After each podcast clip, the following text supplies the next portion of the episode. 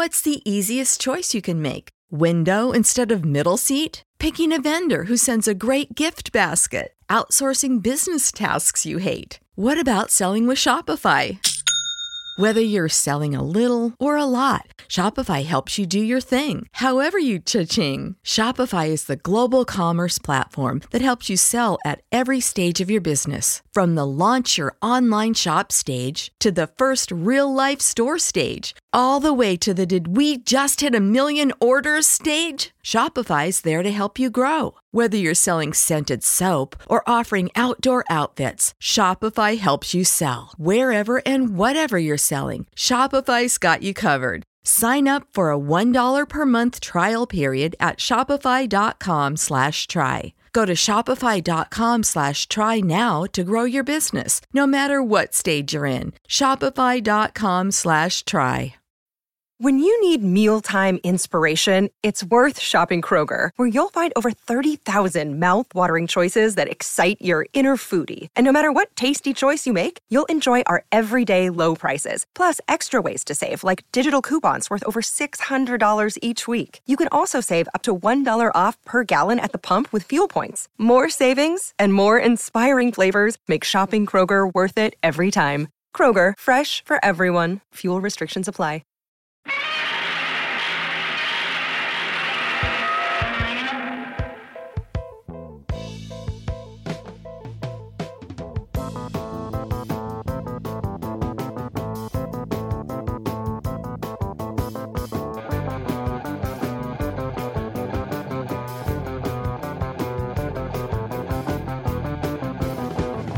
Fantascientificast, Latitudine Zero. Presentano Big in Japan.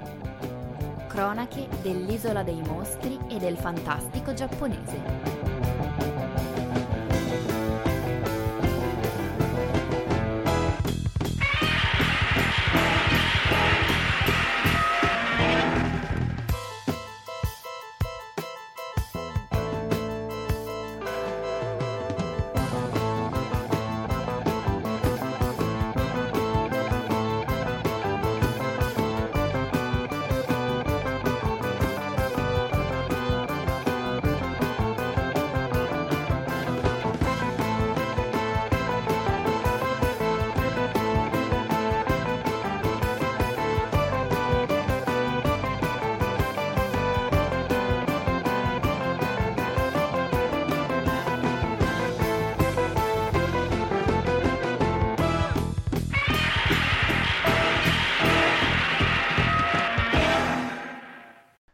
Puntata di Big in Japan, la rubrica di Fantascientificast dedicata a eh, tutto ciò che di fantascientifico giapponese.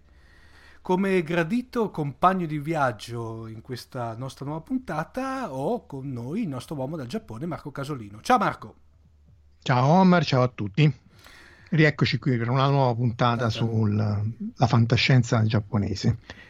Dunque, oggi Marco parliamo di eh, una pellicola che si è ritagliata un posto molto importante nella, non solo nella cinematografia, quella che potremmo definire kaiju, ma anche tokusatsu in generale. Eh, non perché sia particolarmente eh, interessante, anzi come kaiju eiga proprio nel senso stretto, cioè film di mostri, è una pellicola di tono minore perché l'unico mostrone che c'è appare per pochi minuti e poi è una, è una, presenza veramente tanto di, come dire, perché ci doveva essere. Sì, sì, per motivi sindacali. Esatto, cioè, esatto, bravissimo. Uh, ma perché uh, nella vicenda dello svit- svitato capitano di questa nave, ragazzi, parliamo di Atragon, uh, che è Kantei Gunkan, giusto Marco? Si, si dice così? Sì, Kantei Gunkan sarebbe la, la, la, la non è la, corazzata sul fondo del mare. Eh, non è Senkan, è Yamato e Senkan che è Battleship, nave da guerra. Gunkan è fatto da eh, Ugun è esercito e Khan è nave da guerra, quindi mentre Senkan è guerra e nave da guerra. Sempre di guerra, sì. eh, noi qui però la, la, chiamiamo come il titolo con cui è uscito, diciamo il titolo internazionale con cui è uscito anche in, in Italia che è Atragon. Atragon mh, è una vicenda che eh, non, non, ha... Eh, è incentrata proprio su questa vicenda di questo svitato, svitato capitano che è freddo difensore dell'onore, che lancia in resta, parte a bordo de, di questo super sottomarino super accessoriato, no? perché full optional come si suol dire, se volete un po' con un parallelismo con eh, l'illustre predecessore, il capitano Nemo, contro il popolo intero di Mu, del famoso Mu che uno, tanto per dire, i pochi che non lo conoscono, era uno dei continenti eh, leggendari insieme ad Atlantide. Ehm, dentro questo film, Marco, c'è tutti, eh, ci sono elementi che ispirarono eh, tutta la fantascienza nipponica successiva, soprattutto televisiva. Infatti parliamo eh, soprattutto del super sottomarino che fra parentesi piacque molto più di Manda che il kaiju che appare all'interno del film e il suo design influenzò molte serie televisive successive come Heisenberg, Born Free, Risveglio dei dinosauri, che tra l'altro ne avevamo già parlato in una puntata di Fantascientificast, che erano prodotti tra l'altro dallo stesso Eiji Tsuburaya, che era il mago degli effetti speciali. Ehm, diciamo, Marco, che l'articolata e complessa uh, vicenda di Atragon ci parla del mitico com- continente Mu, come dicevamo prima, che la leggenda vuole che anticamente situato al centro dell'Oceano Pacifico, prima di inabissarsi a causa di un ben precisato cataclisma e di questo mistero di un potentissimo sottomarino giapponese scomparso alla fine della seconda guerra mondiale. Tra l'altro eh, la vicenda è, è, affascinante perché base, si basa almeno in parte su eh, fatti autentici in quanto eh, nel corso del secondo conflitto mondiale eh, verso, diciamo soprattutto verso la fine il Giappone costruì i più potenti sottomarini allora esistenti eh, che erano, sono rimasti tali fino all'avvento dei primi con la propulsione nucleare. Erano i, cosiddetti sottomarini classe I, erano lunghi più di 100 metri, erano dotati di, larghissima autonomia, infatti erano stati anche proge- progettati per fare, come dire, eh, da spola eh, nelle attraversate oceaniche fra, eh, da spola fra il Giappone e la Germania, che facevano parte ovviamente dell'asse e fu uno di questi giganteschi sottomarini a silurare ed affondare l'inconsciatore pesante USS Indianapolis, quando di ritorno alla sua missione segreta di trasporto a bomba atomica destinata in seguito poi a colpire la città di Hiroshima. Sì, questi sono sottomarini immensi. In realtà, appunto, Yamamoto, che era eh, il, genio, l'architetto del, dell'attacco su Pearl Harbor, ne voleva fare almeno una, almeno una 15-16 e l'idea sua era con questi di attaccare le coste americane. Addirittura volevano, verso la fine della guerra, quando ancora non, non, era chiaro che tutto era perso, almeno non ai militari, volevano passare nel canale di Panama, attaccare o e, e attaccare le dighe delle chiuse del canale di Panama o prima ancora attaccare New York facendo il giro largo. L'idea era di demoralizzare appunto il, il nemico, non è che avrebbero potuto fare danni o chissà che, però avevano due aerei, se vuoi sono anche i prototipi, ti ricordi Blue Noah che è sempre sì, di Nishizaki, sì. un, po', un, po', la copia di Yamato, che, che era portaerei, sotto, quella si chiamava uh, port- portaerei mm, eh, uh, Uchukibo, no? la portaerei spaziale Blue Nova, però in realtà era un sottomarino, poi dopo alla fine decolla. E loro c'erano due aerei all'interno con che, che, che, potevano decollare in missioni non, da cui non è che era proprio detto che tornavi, ma questo i giapponesi non non, non ci badavano tanto.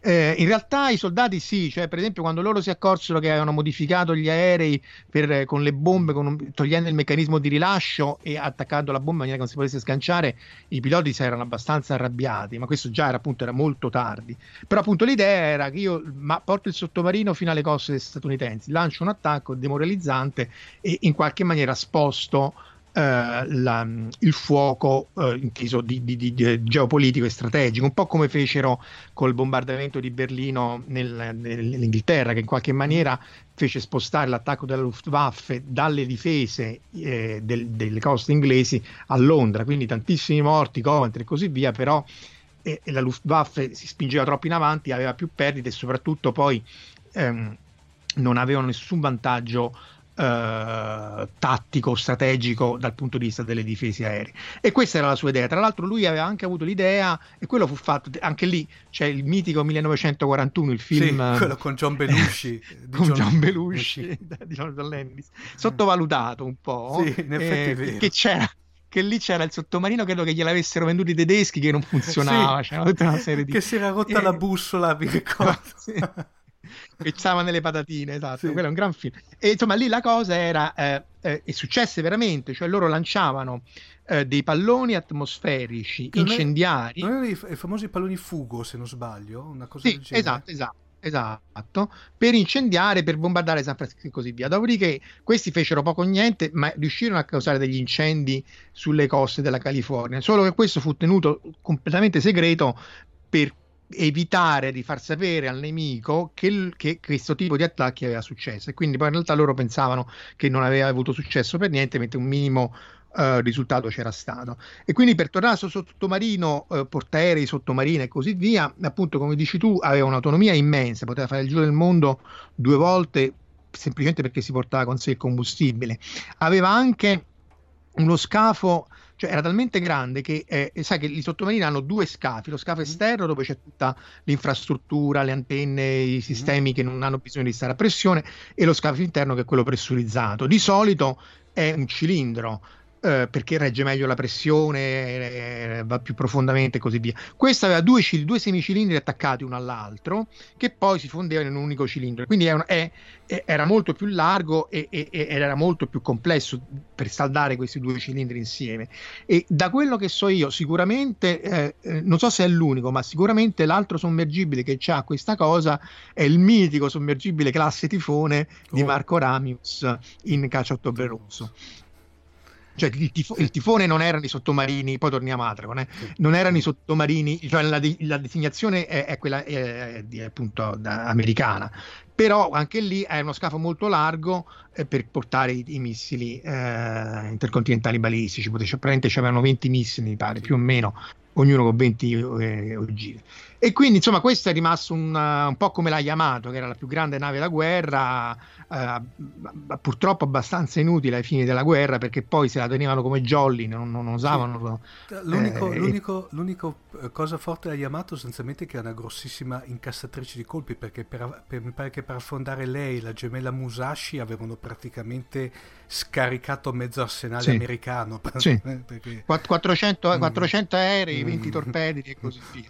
Era una cosa uh, immensa. Un giorno facciamo la puntata sulla Yamato, poi andiamo mm. sui cannoni, sulle cose. Le... Che, tra, ehm, che tra, l'altro però... poi, tra, l'altro poi, Marco c'era anche in progettazione la cosiddetta classe Super Yamato che era ancora una roba ancora sì, più, più, immensa era questo... perché fondamentalmente tu la, la, la, più vuoi il cannone in realtà era inutile no? perché tu più vuoi il cannone a gittata più lunga più devi fare la nave larga perché sennò ti si cappotta mm. fondamentalmente e allora le navi statunitensi eh, avevano cannoni più piccoli perché dovevano passare nello stretto di, di Panama quelle giapponesi a parte che non avevano rispettato un trattato di non proliferazione mm. va bene ma non avevano sto vincolo e quindi l'ha potute fare molto più larghe tanto più che era proibitissimo passeggiare sul ponte contando i passi, perché sennò ah. i soldati sapevano quanto era grande il ponte e da lì si deduceva, perché era proprio una formula, eh, una divisione praticamente, quanto era lungo la gittata. E solo che poi, poi, sono venuti gli aerei e quindi poi alla fine tu della gittata dei cannoni non è che te, ci fai tanto, tanto più che poi Yamamoto ha attaccato con gli aerei per l'Arbor, non è che... Comunque... Le, le, Comunque Marco, dopodiché rientriamo, rientriamo in... Sì, sì. No, mi confermi che comunque all'inizio, diciamo, della, e per diciamo, gran parte dell'inizio della, dell'entrata della seconda guerra mondiale, la marina giapponese era all'avanguardia dal punto di vista tecnologico. Sì, sì, sì, assolutamente.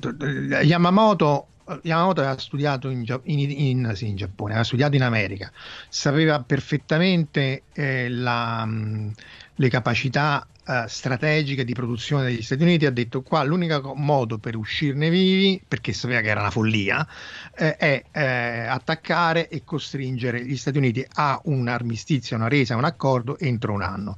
Alla lunga avremmo perso sicuramente. E infatti così andò, solo che nel frattempo lui fu ucciso relativamente presto nella guerra perché gli americani avevano decrittato il codice segreto uh, Purple uh, già dai tempi di Midway, infatti Midway loro sapevano che avrebbero attaccato lì e quindi poi sapevano che Yamamoto avrebbe preso un aereo da un certo punto a un certo punto e mandare una missione per abbatterlo e, e, e fatto fuori lui ehm, insomma gli altri per quanto bravi non erano assolutamente alla sua altezza e, però la Marina era assolutamente all'avanguardia non, ma infatti l'attacco iniziale fu completamente vincente. Loro eh, poi c'è tutto questo dibattito se lo sapevano o no degli americani mm, dell'attacco sì. di Pearl Harbor. In realtà eh, alcuni punti in intelligence lo sapevano, poi come al solito hanno dato la colpa a Kimmel e Short che erano rispettivamente il capo del, delle forze di terra e delle forze marine a Pearl Harbor. Solo molto molto molto più tardi furono in qualche maniera uh, riabilitati, come pure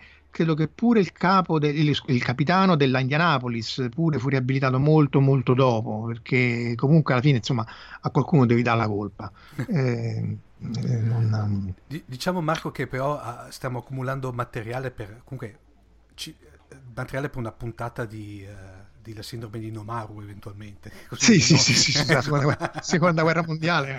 ecco. Direi Marco, torniamo, torniamo, al, torniamo, a quello col missile. Allora, la, esatto. Torniamo ad Atragon e direi di passare la linea alla nostra Elisa che ci racconta Atragon.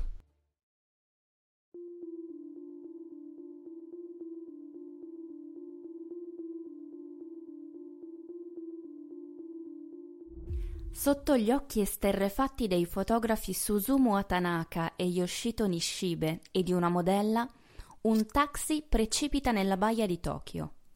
Poco prima avevano scorto uno strano subacqueo emergere dalle acque, per ripiombare subito dopo, accecato dai flash dei paparazzi che sentivano odore di scoop.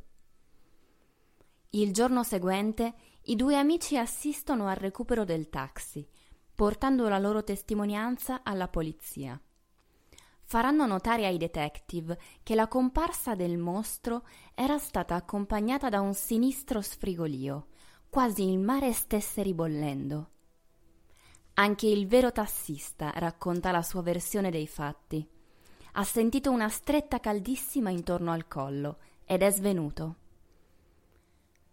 Lo scomparso è un ingegnere civile il secondo a svanire nel nulla in pochi giorni, con le stesse modalità.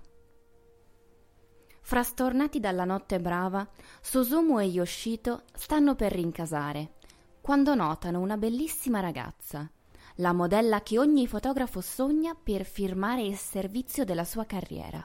Si tratta di Makoto Shinguji, figlia del capitano Shinguji dell'imperiale marina giapponese, scomparso con il suo equipaggio alla fine del secondo conflitto mondiale. Makoto è la protetta dell'ammiraglio Kosumi, grande amico di suo padre. Riceveranno la visita di un insolito reporter che cerca informazioni su Shinguji, che stando a lui è vivo e vegeto da qualche parte del Pacifico e sta armando un sottomarino classe I-400, battezzato Atragon. Kosumi è quasi colto da un infarto alla notizia, ma cerca di controllarsi, rispondendo evasivamente alle domande del giornalista. Ma la sera l'ammiraglio e Makoto saranno vittime di un tentato rapimento da parte dell'agente 23 dell'impero Mu, il mitico continente nemico di Atlantide e inabissato in seguito a un terribile terremoto. A salvarli ci penserà Susumu, che ora di diritto viene messo al corrente della vicenda nella sua interezza. Dopo poco arriva l'ultimatum di Mu, che intima la resa ai popoli delle terre emerse. La dimostrazione del potere dei nuovi nemici del genere umano è data dalla distruzione del Red Devil, il più potente sottomarino al mondo. La domanda ora è: dov'è il capitano Shinguji? L'unico in possesso di un sottomarino tanto potente da contrastare quelli di Mu? Il problema sarà risolto da un telegrafista, arrestato mentre si aggirava intorno alla residenza di Makoto.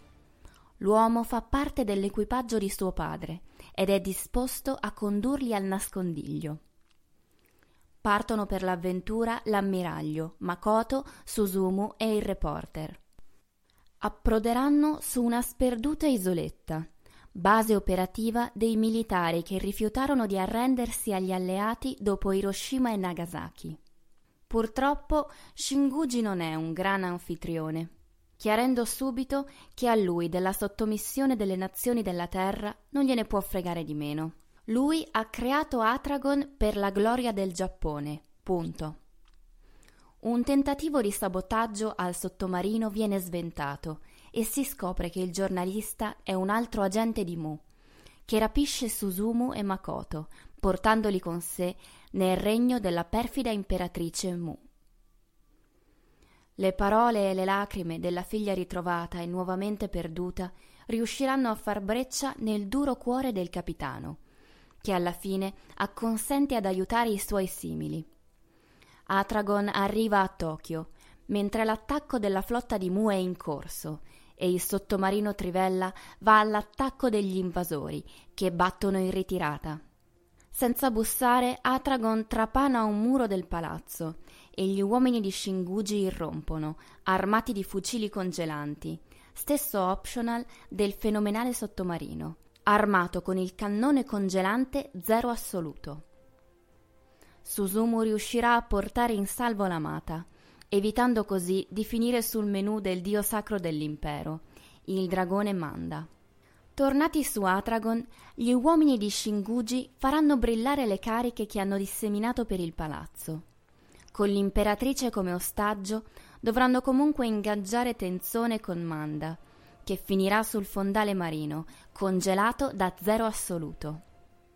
L'imperatrice seguirà la sorte del suo popolo morente, tuffandosi in mare, dopo che Atragon è emerso, per contemplare il rogo del palazzo e del continente.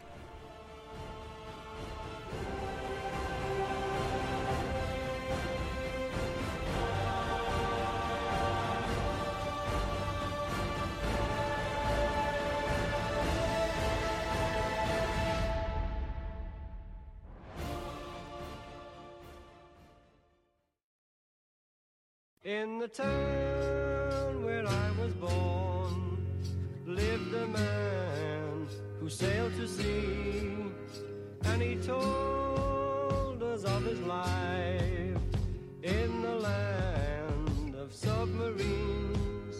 So we sailed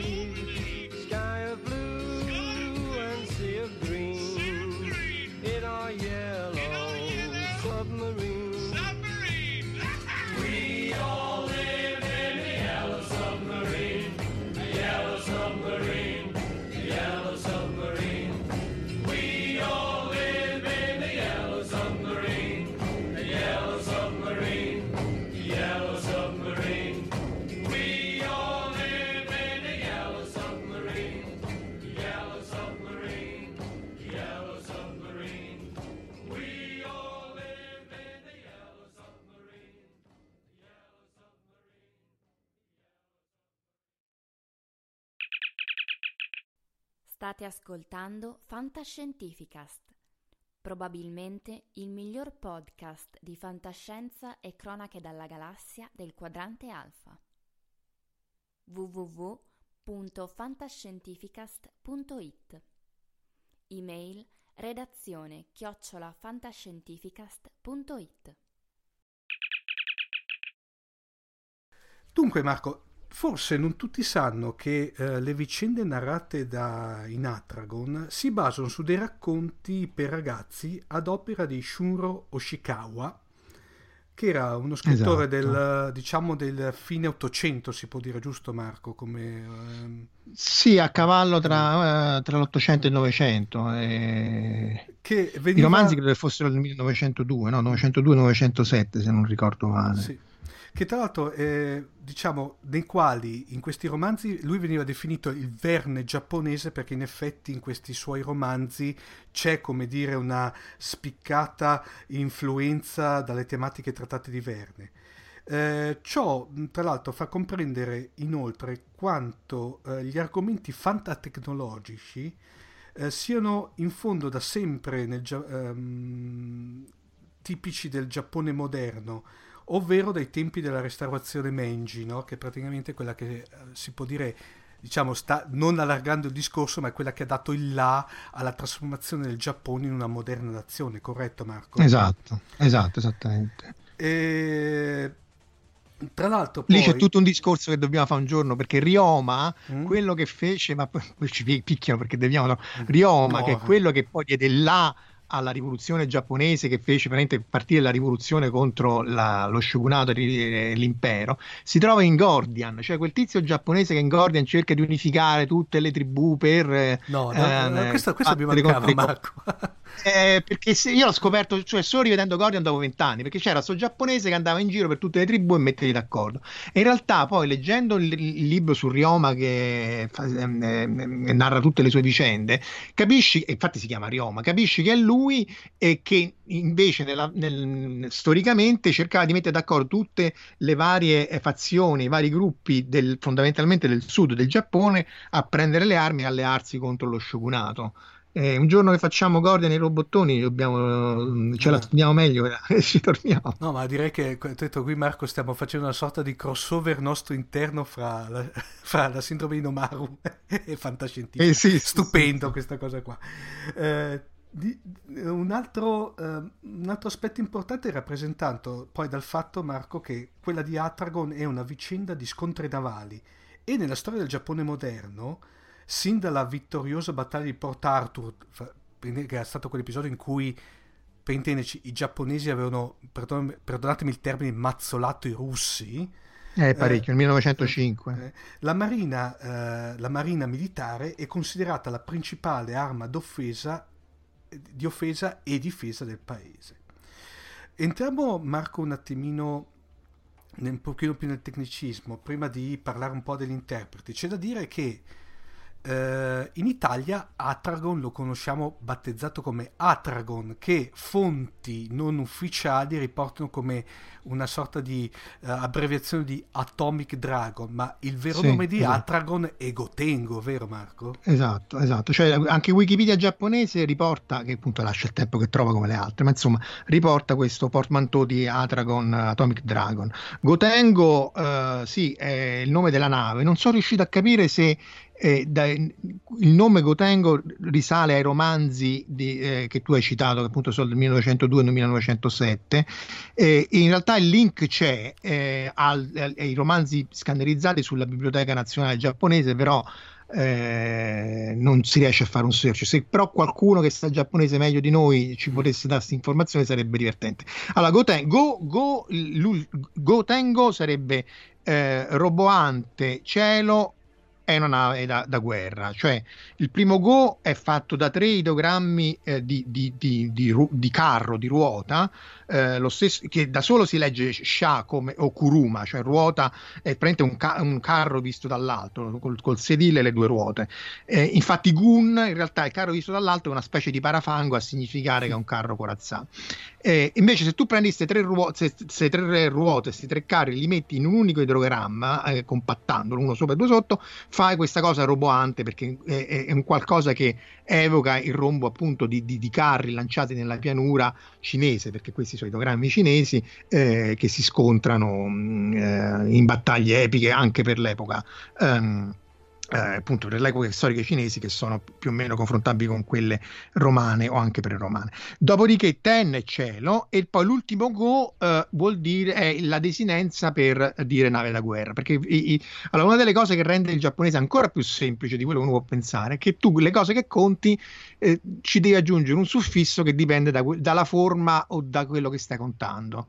Quindi, che ne so, se tu hai 5 fogli, dici go- mai, cioè 5 mai per una cosa sottile, se c'hai 5 bottiglie dici eh, eh, pon perché è una cosa um, cilindrica, se è una nave commerciale tu lo, lo potresti sapere e lo dovresti sapere perché si chiama Maru, Maru. perché Mm. Star, Star Trek 2 è Kobayashi Maru, Maru. perché, eh, perché la desinenza appunto di, di nave non da guerra, eh, mentre appunto tutte le navi da guerra, tipo il Nautilus di Nadia, il mistero dell'arbitra azzurra, Atragon e così via, hanno Go come desinenza. Quindi sarebbe la nave da guerra c'è cielo roboante. E, che insomma è un signor nome, sia dal punto di vista grafico che dal punto di vista mh, tuono del cielo, se vuoi, però non è tuono del cielo, sarebbe un altro ideogramma. È un ideogramma molto forbito e raramente si usa. Sono questi ideogrammi appunto che magari io so questi non so come si dice cucina perché appunto c'è, c'è una, tutta una specializzazione. Infatti mi, mi pigliano in giro e dice ma non sai neanche questa cosa? Dico no, in realtà no, perché appunto pentola, sono queste cose normali, però eh, cielo roboante te lo so dire. non, non c'è da esserne figli, ma comunque. E però questo qui tu sai meglio di me, infatti eh, ci racconterai che questa nave chiamata così ritorna più volte nella filmografia giapponese. Assolutamente sì, Marco. Allora, di- diciamo che, allora, a parte che Gotengo eh, ritorna eh, in una, in un- ma più, più che in un cameo in quel film che eh, io amo in maniera, come si può dire, No, non mi dire cosa, non, mi- non- non dire cosa, sì, dai, no, dillo. viscerale che è Godzilla Final Wars. Che, Ah, dolore, dolore. No, sai, per me quella è, è, è- è la summa di tutte eh, le cose. Ma poi anche, eh, oltre ad aver, come dicevamo in precedenza, ispirato altri cartoni, ma poi anche compare in quel film di John Fukuda che era Guerra Spaziale, tra l'altro proprio Sì. chiamandosi Gotengo. Diciamo che non, non c'entrano niente, eh, sono molto simili, ma non hanno, come posso dirti Marco, una sorta di parentela, fi- eh, parentela no? legame di un vincolo di parentela. Sono assolutamente identici. In più, eh, tra l'altro, Marco, c'è da dire anche un'altra cosa, che ehm, è stato, ehm, a parte che Atragon è stato poi successivamente riproposto più volte al cinema, tra l'altro anche in tempi abbastanza recenti, eh, c'è da dire anche che era stato tentato nel 95-96 di fare una serie animata. Ma Marco, mh, parlaci un attimino di più, mh, più dettagliatamente la trama di questa serie animata. Ma eh, dunque, questa è una serie di OV del 93-94, comunque inizio anni 90, eh, due episodi in realtà, non l'hanno, 95, eh, non ne hanno portata tanto avanti e l'idea appunto lì è la stessa, solo che eh, in, in quel caso loro dicono che il, il- il capitano nostalgico in realtà lui ehm, è al comando di una nave classe Yamato. Nella Yamato furono fatte tre, appunto, tre eh, esemplari, la Yamato, la Musashi e la Shinano, che però fu convertita in portaerei e affondata, e, e poi c'erano queste due eh, finte super Yamato e, i- che si scontrano appunto alla fine della seconda guerra mondiale. Poi questa sparisce, va sull'analogo dell'isola misteriosa del capitano Nemo e e appunto eh, viene utilizzata per combattere il malvagio impero di Mu anche in questo caso. Non era una serie, insomma, mh, era carina, c'era una cosa molto tecnica su, su come funzionavano eh, i cronometri perché c'erano, se non ricordo male, è un po' che non lo vedo, un- dovevano disattivare la barriera e far fuoco in qualche centesimo di secondo. Non- non- c'ho anche qualche cella, tra l'altro, da qualche parte a casa che le, le vendevano anni fa ancora le cell originali di questa, di questa serie. E vabbè, questa è... eh, sì, scusa. No, no, tra l'altro eh, volevo dire che eh, non so se è ancora trovabile, eh, c'era una splendida edizione di Atragon in DVD che eh, edito da Yamato Video che in un unico DVD c'era Atragon, proprio il film, più i due, eh, i due, i due episodi della serie animata, volevo solamente dire questo. Non so se però è ancora reperibile o è andato fuori catalogo. Ma probabilmente su eBay o da qualche parte si può sempre trovare. Poi mancano, non, non mi ricordo più, l'abbiamo parlato invece di, di dove ricompare la Gotengo in Guerra Spaziale? Sì, ne abbiamo parlato, eh, sì, ne abbiamo parlato. che è un'astronave appunto. Sì, che una appunto astronave che quello- però non, non c'entra, non c'entra assolutamente niente con, diciamo, si parlano, si chiamano tutti e due Gotengo, ma sostanzialmente non hanno nessun tipo di, di parentela. Quello che invece, Ah sì sì sì, sì questo sì. ecco, quello che invece Marco volevo sottolineare era un po', eh, entriamo nel cast di Atragon, proprio il film. Eh, il burbero capitano è interpretato da Jun Tazaki, eh, che era lo pseudonimo di Minoru Tanaka, che era una delle facce più note del cinema di Honda. Nel senso che Mm. Honda aveva questo, se vuoi, eh, ma neanche difetto, per l'amor del cielo, lui si affezionava molto ad alcuni suoi attori feticcio e li impiegava in eh, diverse, eh, diciamo, li- se li portava dietro in, sua- in ogni sua realizzazione.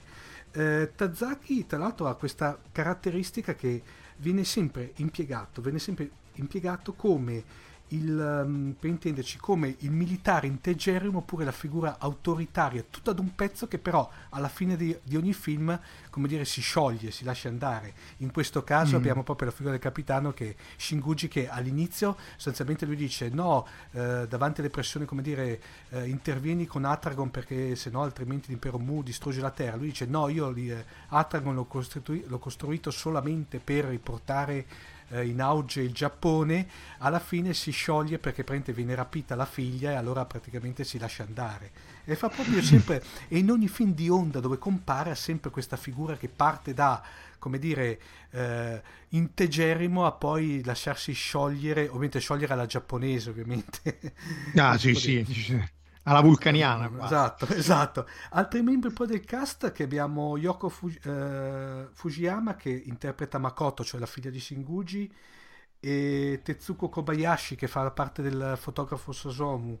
E tra l'altro eh, tutte e due molto giovani e tra l'altro devo dire la verità, nonostante giovani, però molto in, in palla in questi ruoli.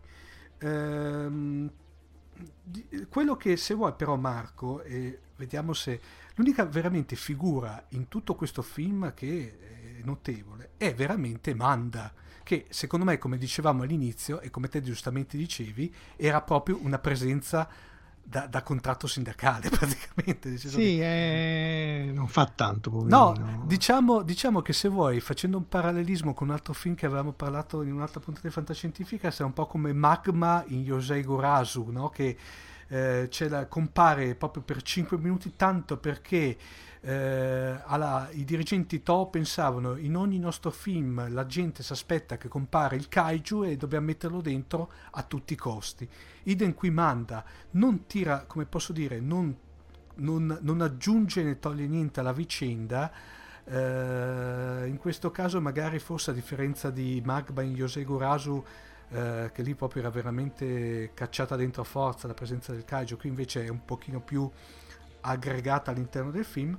E fra parentesi, poi Manda, tra l'altro, ritorna anche qua in diverse apparizioni. Lo ricordiamo in eh, Gli eredi di King Kong, che è quel film eh, del 68 in cui compaiono tutti i mostroni del Pantheon To che si alleano Mm, insieme a mm, mm, Godzilla contro King Ghidorah. E poi, ahimè, all'inizio con tra l'altro una sequenza bellissima che viene riproposta pari pari da, da, da Atragon in eh, Godzilla, in eh, Gojira Final Wars all'inizio inizio proprio c'è lo scontro fra il Gotengo nuovo diciamo di eh, Refitted e, eh, e Manda nell'esatta sequenza ovviamente modernizzata per cui fatta con le moderne tecniche come era stata proposta in, in Atragon c'è Eh, quella una- può essere una citazione, magari. No, no, infatti no, è una, è una citazione, eh, es- esatto.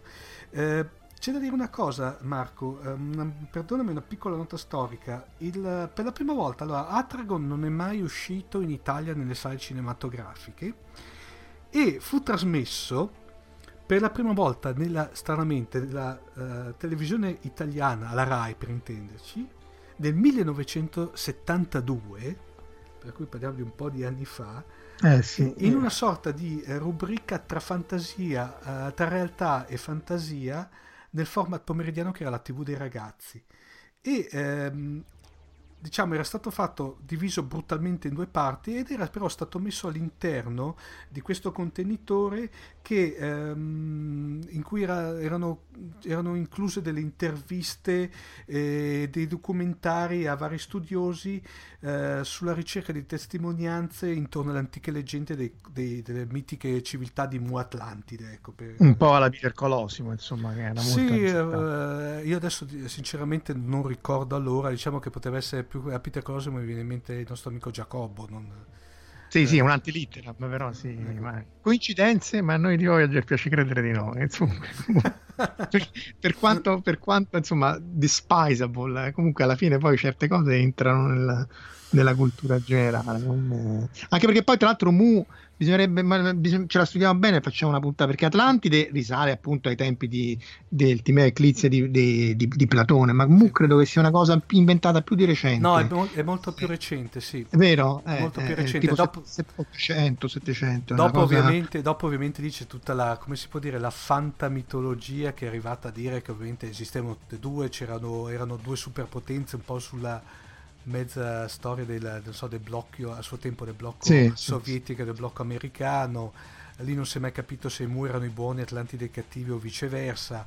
Eh, dipende, dipende da dove, da, appunto da dove te la... punto- Esatto, da dove la vedi? che- No, Perché sostanzialmente... ti ricordi, ti ricordi eh, scusa, ti, Sì. ti ricordi Moby Dick 5? Sì, che era quell'altra sì, serie sì. eh, eh, lì erano Mu contro Atlantide, quelli- in cui Mu- lì erano i buoni, erano Mu con la balena bianca, no? E gli Atlantidei erano i cattivi. Beh, ma quindi- per arrivare a qualcosa di più recente, di più italico, c'è per esempio c'è stata a un certo punto tutta una sorta di ciclo narrativo all'interno di Nathan Never, il fumetto della Bonelli, in cui anche lì si parlava di Mu Atlantide, e anche lì Mu erano i buoni e Atlantide erano i, Cattivi, i cattivi. sì.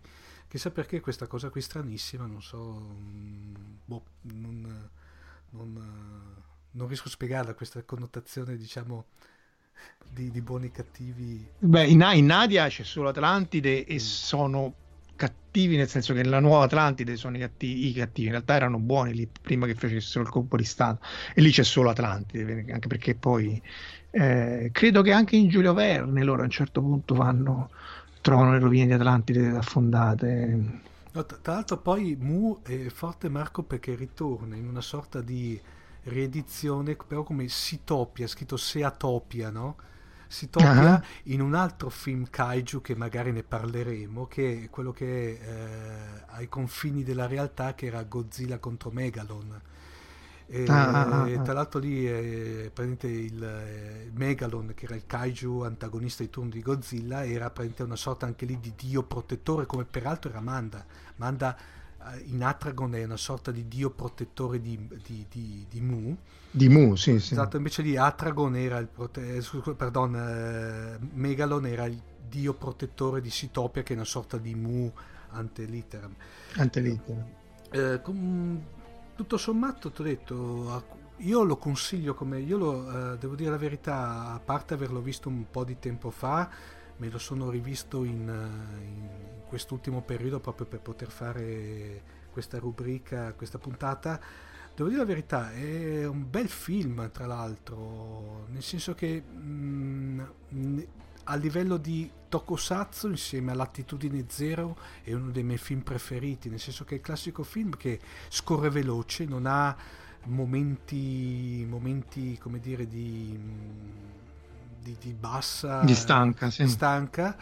È ancora attuale, ovviamente, tenuto conto de- degli effetti speciali e del periodo in cui è uscito. Forse l'unico, l'unico, al di là di Manda, ma to- tanto per quel che appare si può passare sopra, l'unico come dire, appunto che posso farle è sostanzialmente questo, i, i- come si dice, muiani, gli abitanti di Mu, come li possiamo chiamare, no? Mu- Muenzi, mu- Muenzi. muoni, muoni, Muoni, i muoni, che praticamente lì sembrava sta grande potenza, ma alla fine della fiera, tranne i, i due so- hanno questi sottomarini abbastanza avveniristici, ma poi eh, quando parte l'invasione di Mu si vedono questi sorta di subacquei, per cui sono fatti un po' a risparmio, ecco, mettiamola su questo punto di vista. Però se si riesce, ovviamente, come diciamo sempre, a passare sopra queste cose qui, che se volete sono anche eh, hanno una splendida ingenuità, ok? Di fondo, però vale la pena rivederle, ecco. Ah sì, re- regge, secondo me eh, anche lì bisognerebbe fare un po' un'analisi senza troppe pretese. Secondo me questi film tipo Latitudine Zero, Atragon e così, avendoci loro la nave o astronave che sia, in qualche maniera scompaginano la struttura del kaiju che arriva, io devo combattere ma non so come perché non ho la controarma. È un po' anche se vuoi, saltando completamente tutt'altra parte, Deep Space Nine che finché non gli hanno dato la Defiant nella terza stagione, quelli stavano lì fermi, non succedeva praticamente niente. Allora, in questa, per questo Bene, perché anche l'altro... Marco, eh, perdonami, eh, se vogliamo fare il parallelo, quando era arrivata la White Star in Babylon 5.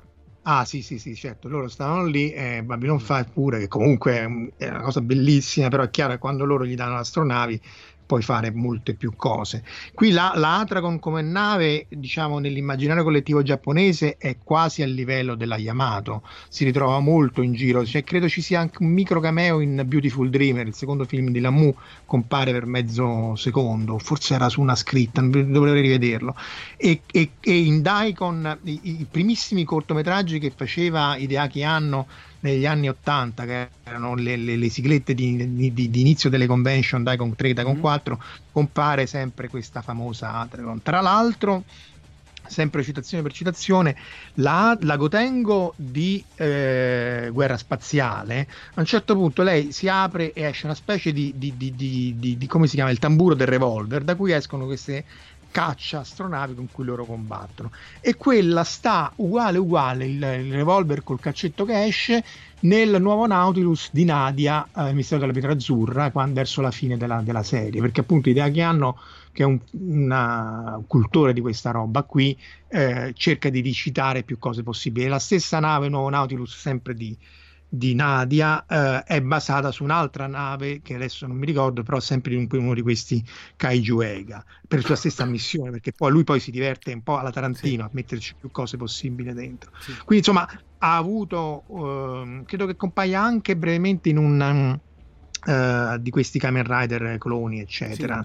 Eh, E non- poi non in Heisenberg, addirittura Heisenberg è proprio è, è- Sì, sì, è quello. è lui. per motivi di copyright Sì. forse non gli hanno però insomma la, la- la- la trivella con cui l'Adragon cioè la trivella col, col Sì. coso congelante con cui distrugge Mu e così via insomma l'iconica trivella di Adragon è quella eh, che sta pure in Heisenberg Gold channel opened. Da oggi potete supportare Fantascientificast anche con Patreon. Perché Patreon? Realizzare questo podcast è un piacere per noi, un momento di svago e un'occasione per parlare di qualcosa che ci appassiona, coinvolgendo una comunità aperta e attiva.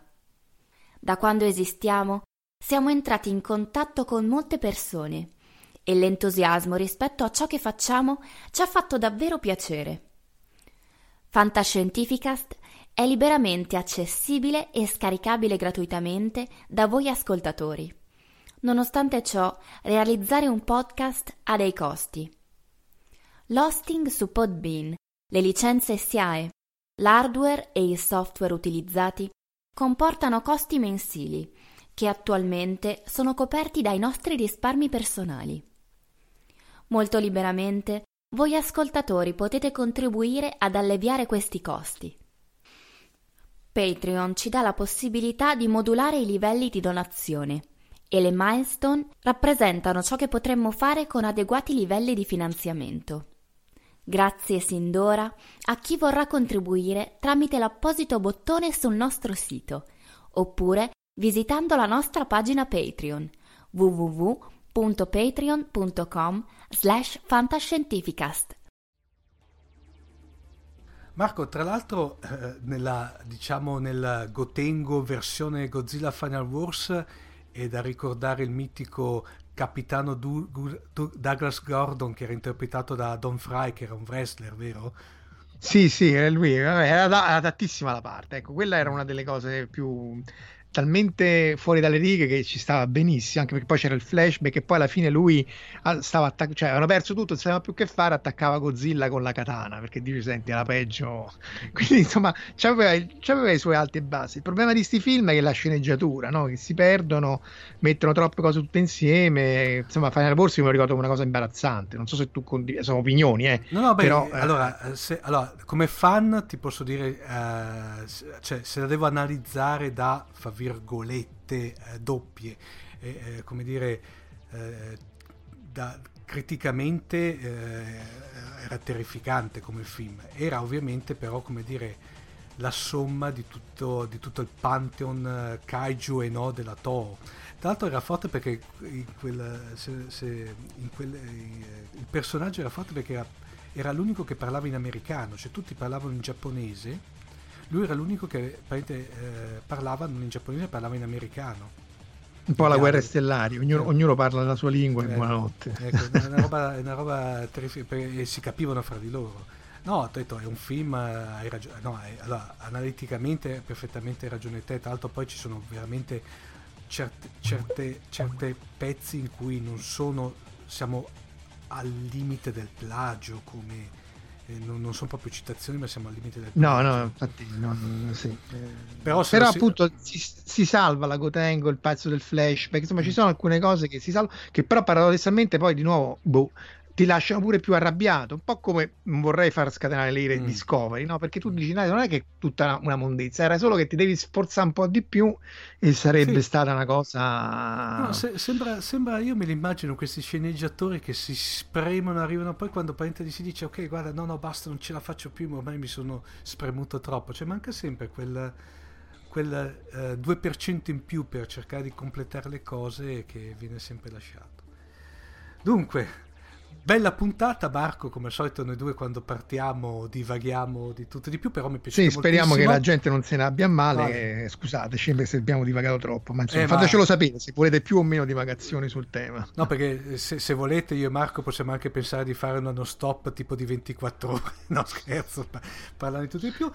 Eh, direi che per questa puntata di, eh, di Big in Japan, la rubrica di, eh, sulla fantascienza giapponese di Fantascientificast è tutto. Eh, salutiamo tutti, ciao Marco, Ciao Omar, ciao a tutti, grazie ovviamente dell'ascolto. ciao.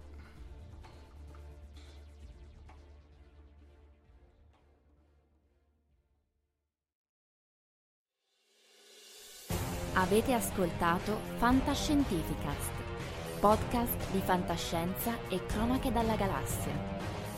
Da un'idea di Paolo Bianchi e Omar Serafini, con il contributo fondamentale e decisivo del Cylon Prof Massimo De Santo e la partecipazione straordinaria di Elisa Elena Caron. www.fantascientificast.it Email redazione chiocciola fantascientificast.it Tutte le puntate sono disponibili sul nostro sito, su Apple iTunes e su Podbean all'indirizzo podcast.fantascientificast.it. Potete seguirci e interagire su Facebook alla pagina Fantascientificast e su Twitter sul profilo chiocciola Fantascicast. Se volete, potete lasciarci una valutazione a 5 stelle su Apple iTunes e sostenerci con Patreon tramite l'apposito bottone sul nostro sito, oppure visitando la nostra pagina Patreon www.patreon.com slash fantascientificast.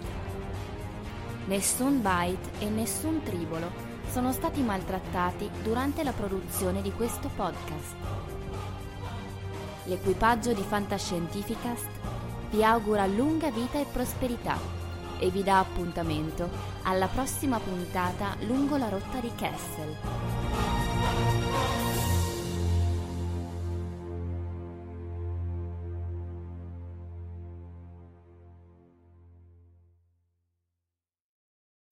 When you need mealtime inspiration, it's worth shopping Kroger, where you'll find over 30,000 mouthwatering choices that excite your inner foodie. And no matter what tasty choice you make, you'll enjoy our everyday low prices, plus extra ways to save, like digital coupons worth over $600 each week. You can also save up to $1 off per gallon at the pump with fuel points. More savings and more inspiring flavors make shopping Kroger worth it every time. Kroger, fresh for everyone. Fuel restrictions apply.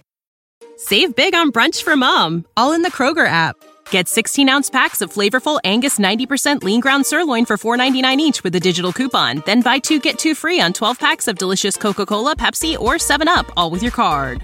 Shop these deals at your local Kroger today or tap the screen now to download the Kroger app to save big today. Kroger, fresh for everyone. Prices and product availability subject to change. Restrictions apply. See site for details.